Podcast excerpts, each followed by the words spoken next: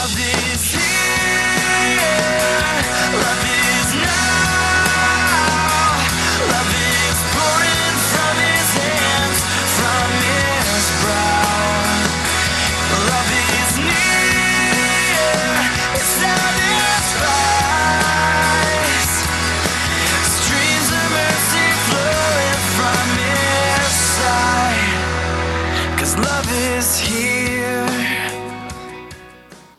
Good morning. It's great to see you here today. I'm excited um, about what God has uh, for me to share, continuing our Love Is series. And today's topic is Love Forgives. We're just going to jump right in with uh, reading 2 John uh, chapter 1, verses 5 and 6. And now, dear lady, this is not a new command, but is the same command we have had from the beginning. I ask you that we all love each other. And love means living the way God commanded us to live. As you have heard from the beginning, his command is this live a life of love. I, I don't know about you, but I have really, really been challenged uh, by this series on love. So if you think about it, um, there's lots of things in life that you can take lessons on to improve your skills, but you can't really go to the Y and sign up for classes on love and forgiveness quite like you can for taekwondo or playing the guitar. And so I've really appreciated this reminder and this practice uh, that has come from this series. You know, and, and where do we, you know, really honestly, love and forgiving, it's easier said than done, right? It, it really is if we're honest with ourselves. And so, where do we go to find out how to love, how to forgive? And, well, you know, we go to the, the one who is love, our God. 1 John 4 16. And so we know the love that God has for us, and we trust that love. We trust that love. God is love. Those who live in love live in God, and God lives in them. Love and forgiveness are a part of God's nature. They are at the core of who God is and why he does what he does. And if you think about it, we are created in God's image. So that must mean we have the capacity to love and forgive because we've been created in his image. But we also have that thing called the sinful nature in all of us, which is that capacity to live for oneself, to satisfy yourself's desires, to put yourself above others, you know, to live opposite of what God has asked you to live and to live for yourself and not live a life of love. And so there's a battle there. There's a battle there between the God nature within us and then the sinful nature within us to do what is wrong. And so, you know, I think God knew about that battle. he, he had a little heads up that was going to be coming. And so he sent us a helper, right? He didn't just leave us. Uh, he sent us a helper to show us how to live, how to love, how to forgive. And we're going to read about that helper in Galatians 5 16 and 17. So I say, let the Holy Spirit guide your lives. That's why we just sang that song, Holy Spirit, you're welcome here. You're welcome to guide our lives.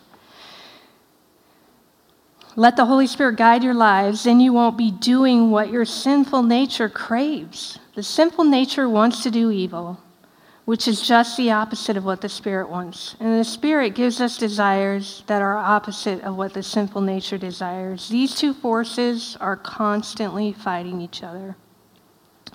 In Romans 8 6, it says, So letting your sinful nature control your mind leads to death, but letting the Spirit control your mind leads to life and peace. And so we let the Holy Spirit lead us into love, lead us into forgiveness, show us how to live.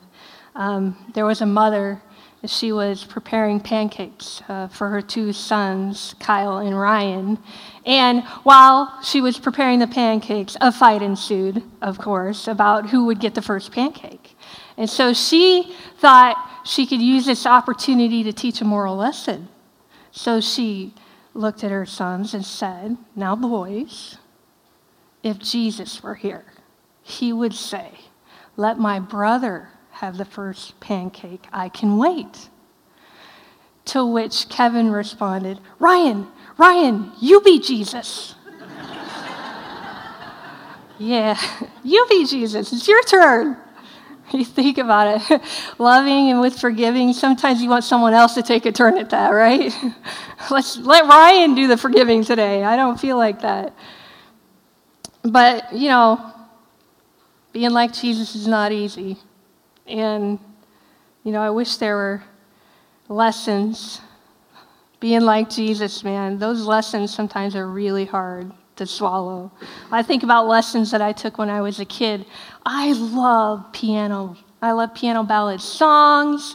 I love hearing piano music. And so as a kid, I, my heart was really drawn towards the piano, and I really, really, really wanted to learn how to play. But my parents, you know, couldn't afford piano lessons, but I had this really gracious cousin who offered to teach me how to play. And I went to her house week after week after week trying to learn how to play, but uh, I was not gifted with a music math brain. Uh, don't ask me to play the piano for you, and please don't ask me to do math for you, because it will go bad. There was something about, I, I can read notes, I can read music, but there's something about then translating that in my head and then telling my fingers where to go on the keyboard that I cannot do in a timely manner right? So the song is like 30 minutes long when it's like a, a, three second piece that you first learned for your recitals or whatever. I could not do it. So that was a fight that I gave up. I mean, I loved it, I wanted it, but I gave up. And then I'm going to date myself here, but when I, uh, when I was in high school, I watched the movie Pretty in Pink. I'm not saying that's a good movie, but that's the movie I watched. And the, the main character uh, knew how to sew. And she like was all trendy. She didn't have any money. I didn't have any money. My parents couldn't buy me clothes. Her parents couldn't buy her clothes. So she was like sewing all these cool things. And I thought, oh, yeah, I can do that. So I begged for a sewing machine for Christmas. And then that poor same cousin was, was called upon. She got all the talent in the family, man. Talk about that.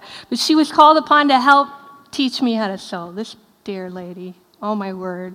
So I get into trying to sew, and it does not go well. My poor husband has to put his own buttons on his shirt. I mean, it is bad.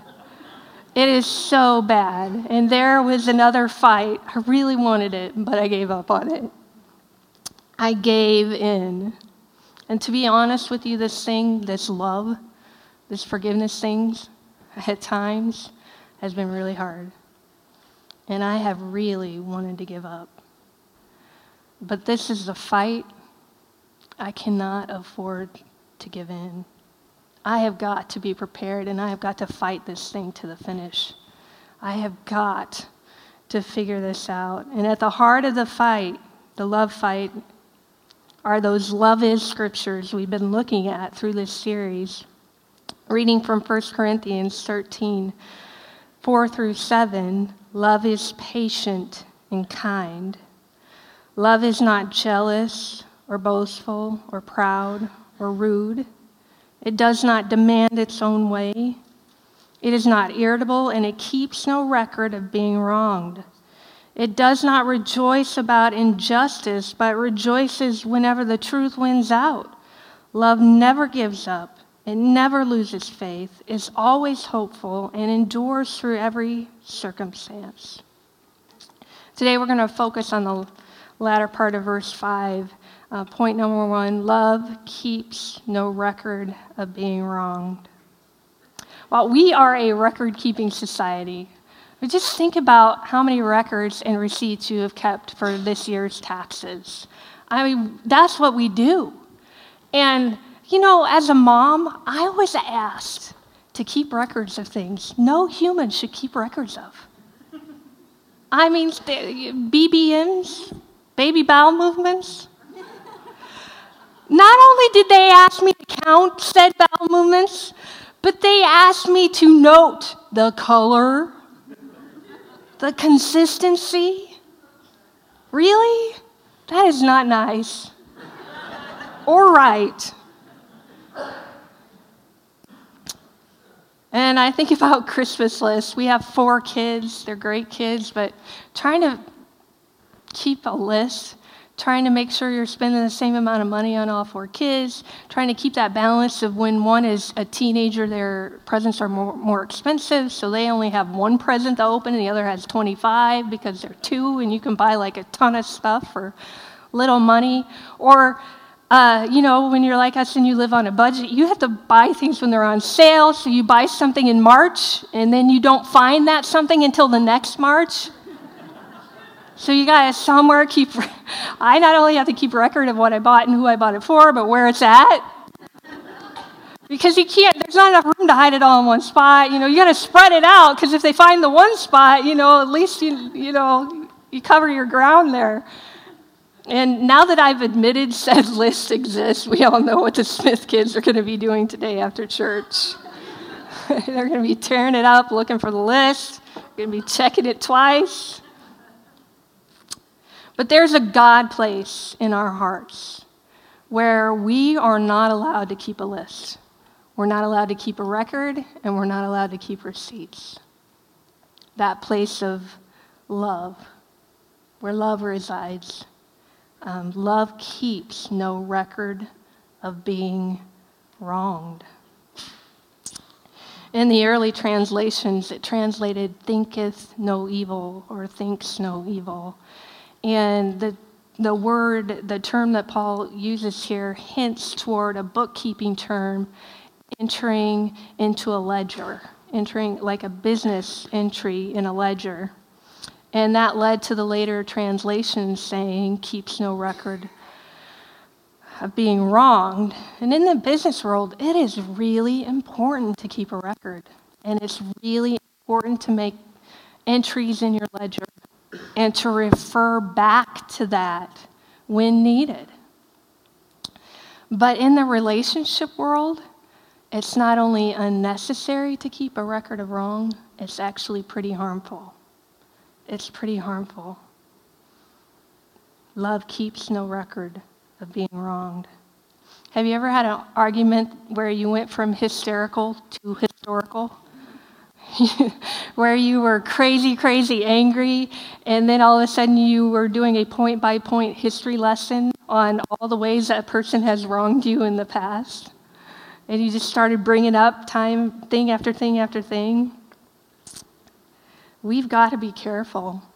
Love keeps no record of wrong. And this, uh, these scriptures, the love is scriptures, indicate that love does not make a permanent record of hurts and wrongs in order to hold those injuries against another person. Love is a protective covering. It protects our heart from resentment, which is a direct result of keeping a record of wrong. The basis of resentment is your hurt, your anger turned inward, and keeping lists. The resentment builds. Love does not harbor a sense of injury. It doesn't harbor that sense of injury. We read about what resentment can do in the book of Job. Job 5 2 says, Surely resentment destroys the fool, and jealousy kills the simple. Well, I'm not a fan of being destroyed or of being a fool. So, what, what do I do about this resentment thing? And what do I do to guard my heart? We can look at Job for an example of what to do because, man, this man faced down hurt and anger that could have led to resentment like no other human being. If you read his story, if you look at his life, in one failed swoop, he lost all. He lost his children, he lost his livelihood, he lost his possessions, he lost everything was wiped away in a matter of minutes. And he sat there in, in his pain and in his hurt and in his inner, injury. And his friends came to sit with him. What would you say to your friend? Man, if your friend lost all of their children, if your friend lost all of their livelihood, all of their possessions, what would you say? Well, they had a lot to say. And most of it wasn't very good or helpful. It was judgmental, and they misspoke about God. And we get a glimpse of what Job was feeling, what his state of mind was like in Job 7:11 where he says, "I cannot keep from speaking. I must express my anguish. My bitter soul must complain." My bitter soul must complain. Job was facing the fight of his life. Would he become bitter? Would he become resentful or not? And so Job did something really, really smart. He decided to take his bitter complaints to, the, to God. He decided to have a conversation with the Almighty. And he sat down. And at the beginning of the conversation, his focus was on things like, What did I do wrong? I'm a good person. There's no sin in me. What did I do to deserve this? Why are you picking on me? He said things like, Look at all those wicked people around me. You know, why don't you pick on them for a few minutes? Uh, why aren't they hurting like I am? And he, he had some questions for the Lord.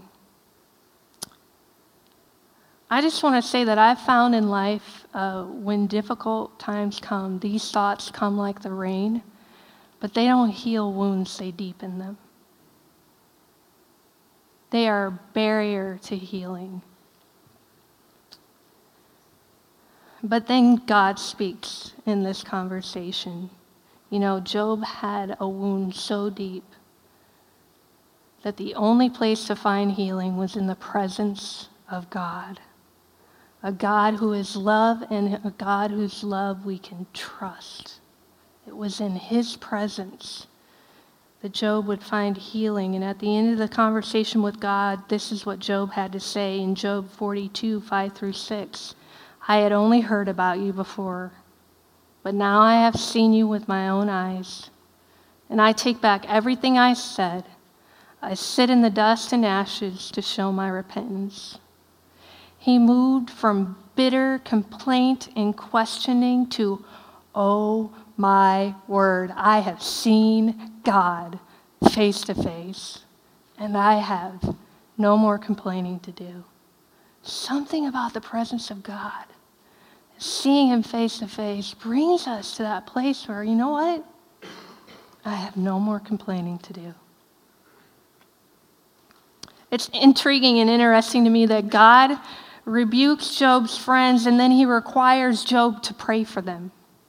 He says in Job 42, 7b through 8a, I am angry with you and your two friends, for you have not spoken accurately about me, as my servant Job has. So take seven bulls and seven rams, and go to my servant Job, and offer a burnt offering for yourselves.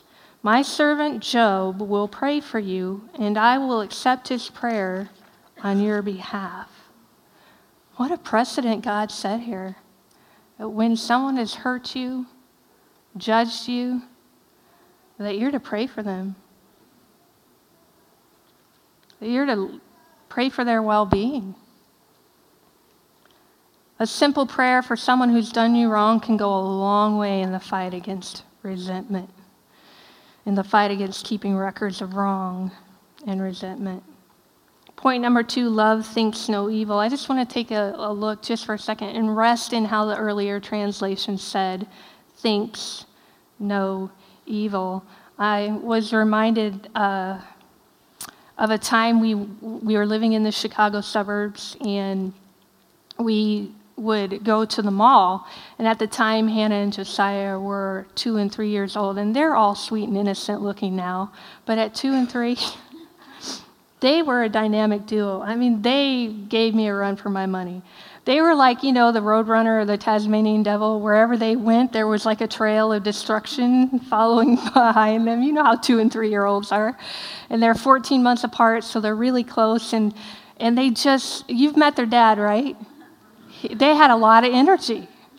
They just, and they were loud, and they just, uh, they just were very energetic, good kids, and, and they, they did what we told them to do, but they just had this remarkable amount of energy and, and the ability to destroy things. It was unprecedented. So we're, we, we, we would like to go to the mall because that's a lot of walking and it would get out their energy and it was free at that time. Now you take a girl to the mall and you can't leave without buying them something. But, but at that time, we could take them to the mall. We wouldn't have to spend any money and we could just walk them and walk them, just walk around and around and around and hope that when we got home at night, they would go to bed. So we're walking the mall, and I I take this double stroller where you can set two kids in it at a time because there's times when you just need to contain all that is the Smith children. There are times when you just needed to contain them. Uh, I remember the fun aunt in our family. She was a fun aunt. She dubbed them the Holy Terrors. She's the fun aunt. You know you got troubles. Uh, when the fun aunt, she would call me and say, My house is clean. Can you send over the Holy Terrors? I'm ready for them. and she would love for them to come and visit. So we're, we're in this mall and we're, we're trying to contain these children. We walk by this uh, salon that has this great sale, and Jeff and I, you know, we needed a haircut, and even if we didn't, we were on a budget, and hey, that was the price that couldn't be beat, so we're getting haircuts. So we go in and we sign the list, and there's kind of a long line. And I'm like in my mind thinking, okay, how are we going to make this happen? They're going to call Jeff his, you know, it won't take long to do his hair. I'll be with the kids, and then we'll make the swap.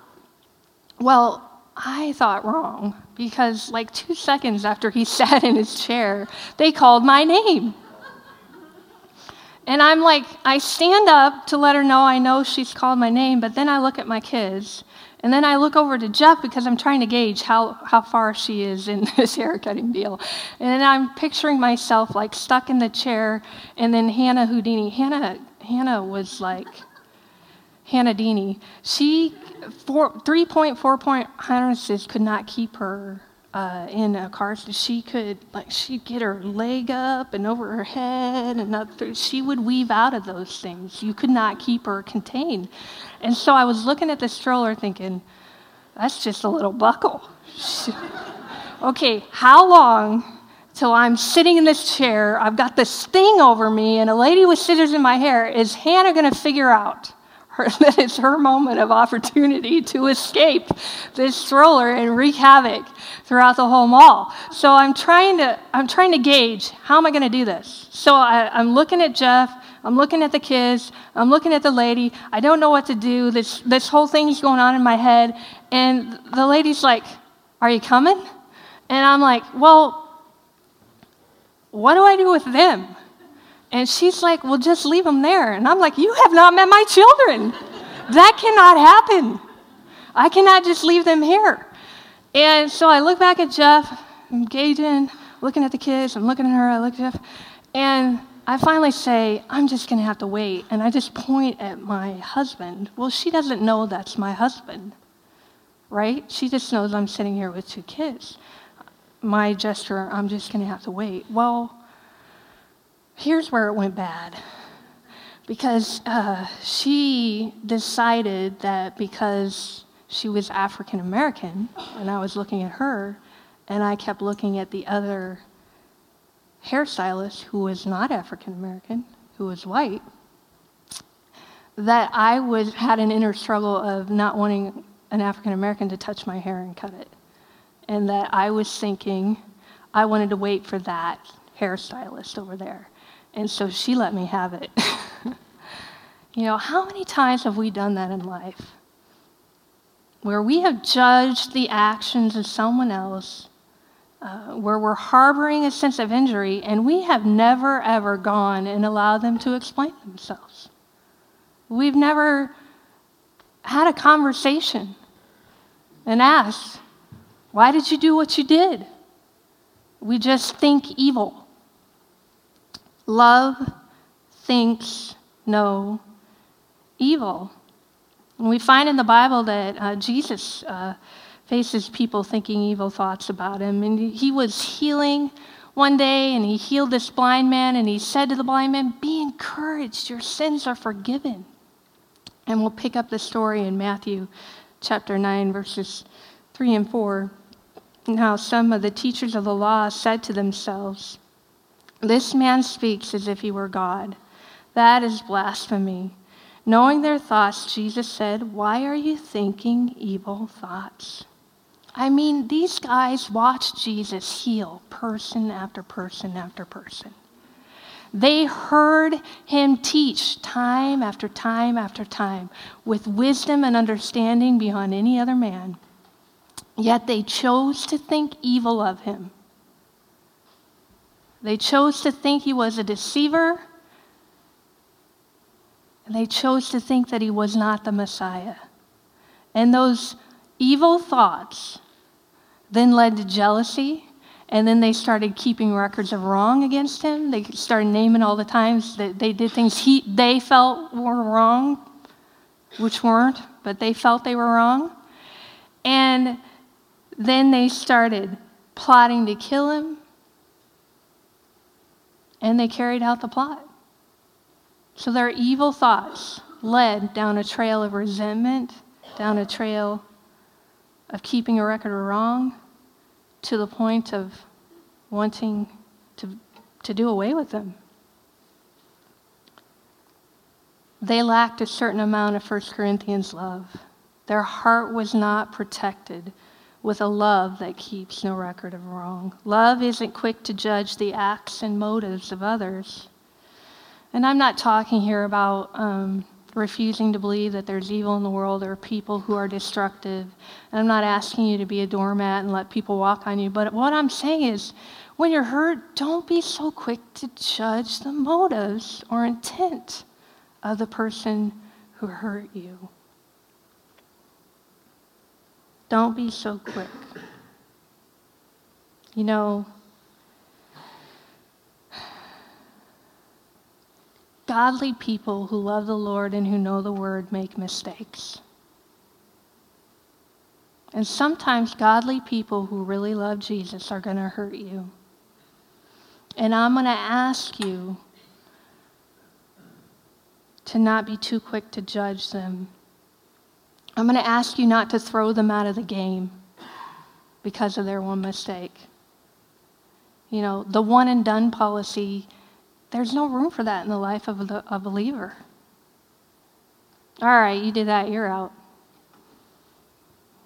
You know, you're on my bad list. I'm not giving you any good recommendations. Whenever I talk about you, I'm going to say the truth, which is you're a jerk. And, and I'm done with you. There's no room for that in the life of the believer. We have to give grace just as God has given grace to us. We have to make room for mistakes. And I want to tell you, you have to address wounds. When someone hurts you, you have to address that. Unaddressed wounds lead to infections. Uh, Hebrews 12:15 says, "Look after each other so that none of you fails to receive the grace of God. Watch out that no poisonous root of bitterness grows up to trouble you, corrupting many." If you leave a wound unaddressed, it's going to lead to resentment, it's going to lead to bitterness, and it's not only going to trouble you, here it says it's going to grow and corrupt many. So we have to find healthy ways to take care of our wounds. Um, and I, I can't believe I have to say this, but I'm going to say it. Facebook is not the place to take care of your wounds. that you know, broadcasting your wounds is not helpful. Resentment is a growing baby fed by the retelling of the story of the wound over and over again.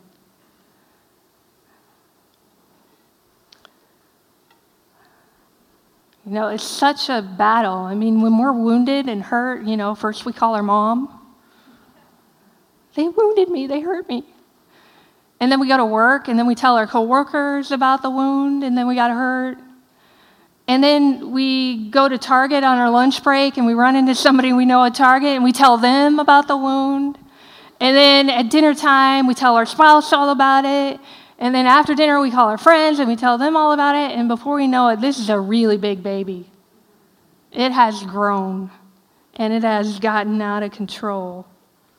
So I would say to you, when you're wounded, not to broadcast it. I would say to you to go to that person directly and address the wound. And I would say to you, if that's not enough, that you pick a spiritual leader in your life someone who's trustworthy, someone who we call it a cone of silence.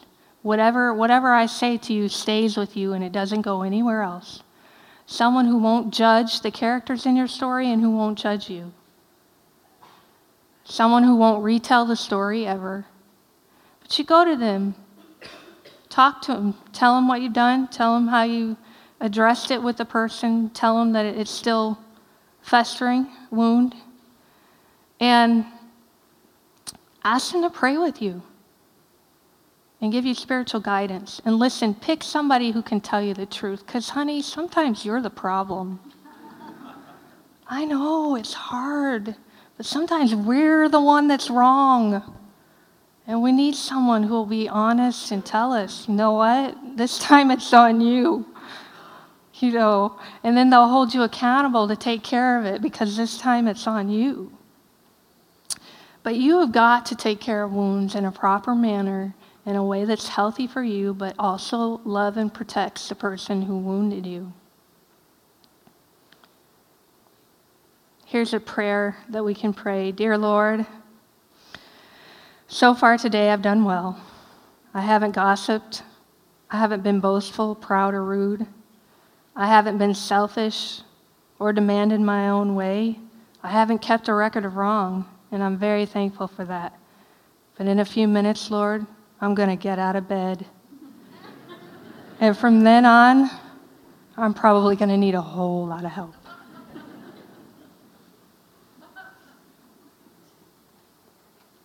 a whole lot of help.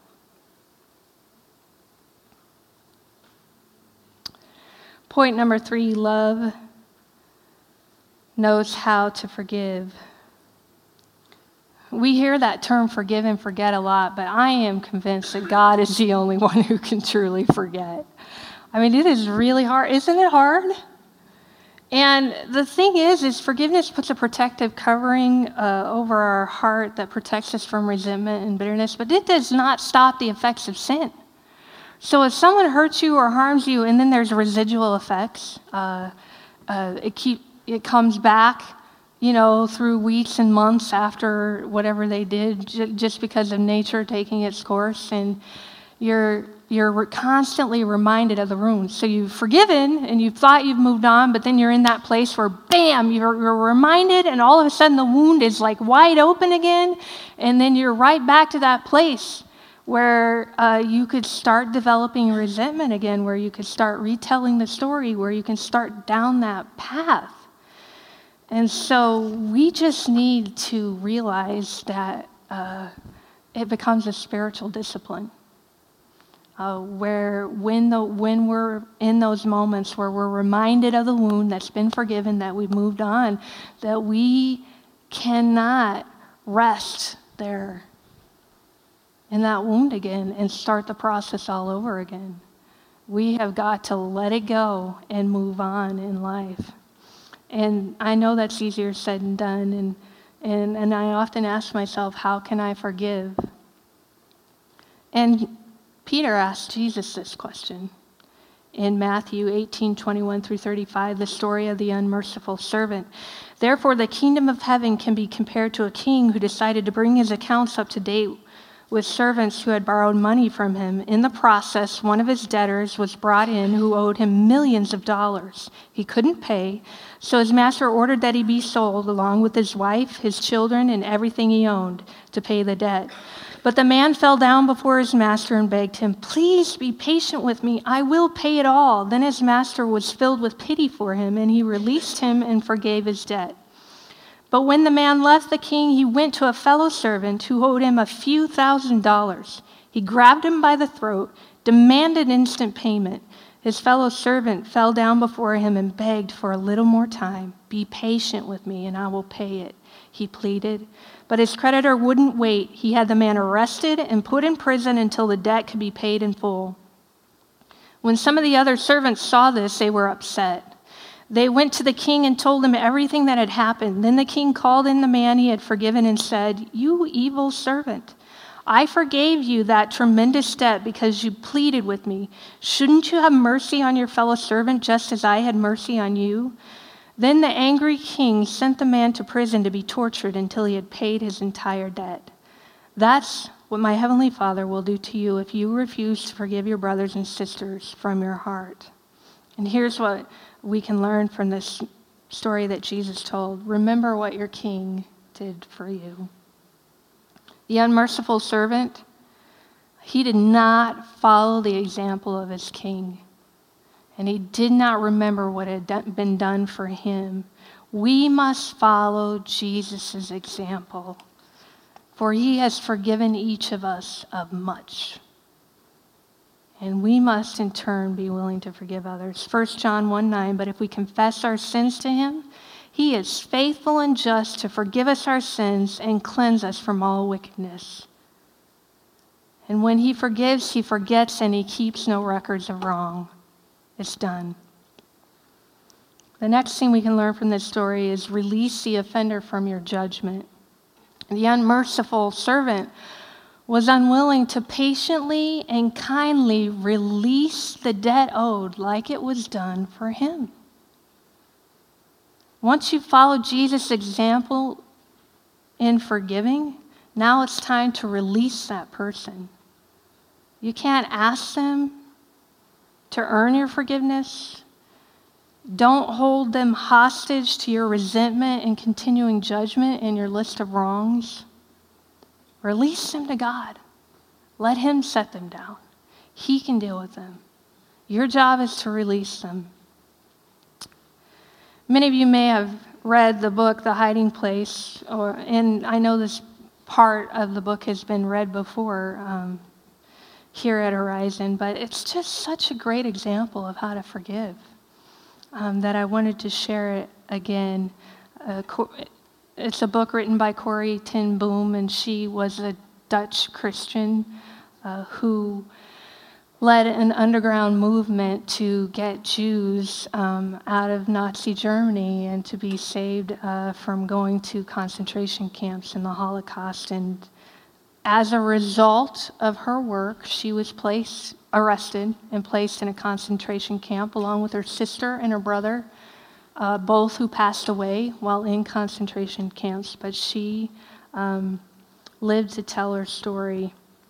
It was, this is what's written in her book, it was a church service in Munich that I saw him, the former SS man who had stood guard at the shower room door in the processing center at Ravensbrück. He was the first of our actual jailers that I had seen since that time, and suddenly it was all there. A room full of mocking men the heaps of clothing, Betsy's pain blanched face. He came up to me as the church was emptying, beaming and bowing. How grateful I am for your message, Fraulein, he said, to think that as you say, he has washed my sins away.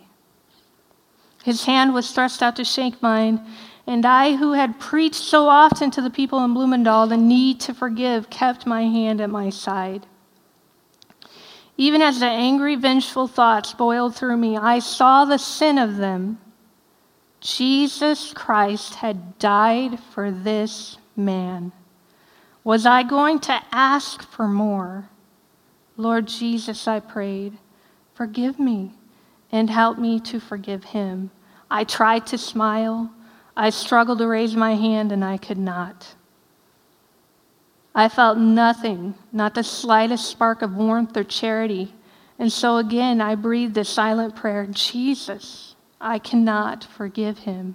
Give me your forgiveness. As I took his hand, the most incredible thing happened. From my shoulder, along my arm, and through my hand, a current seemed to pass from me to him, while into my heart sprang a love for this stranger that almost overwhelmed me. And so I discovered that it is not on our forgiveness any more than on our goodness that the world's healing hinges, but on His. When He tells us to love our enemies, He gives, along with the command, the love itself.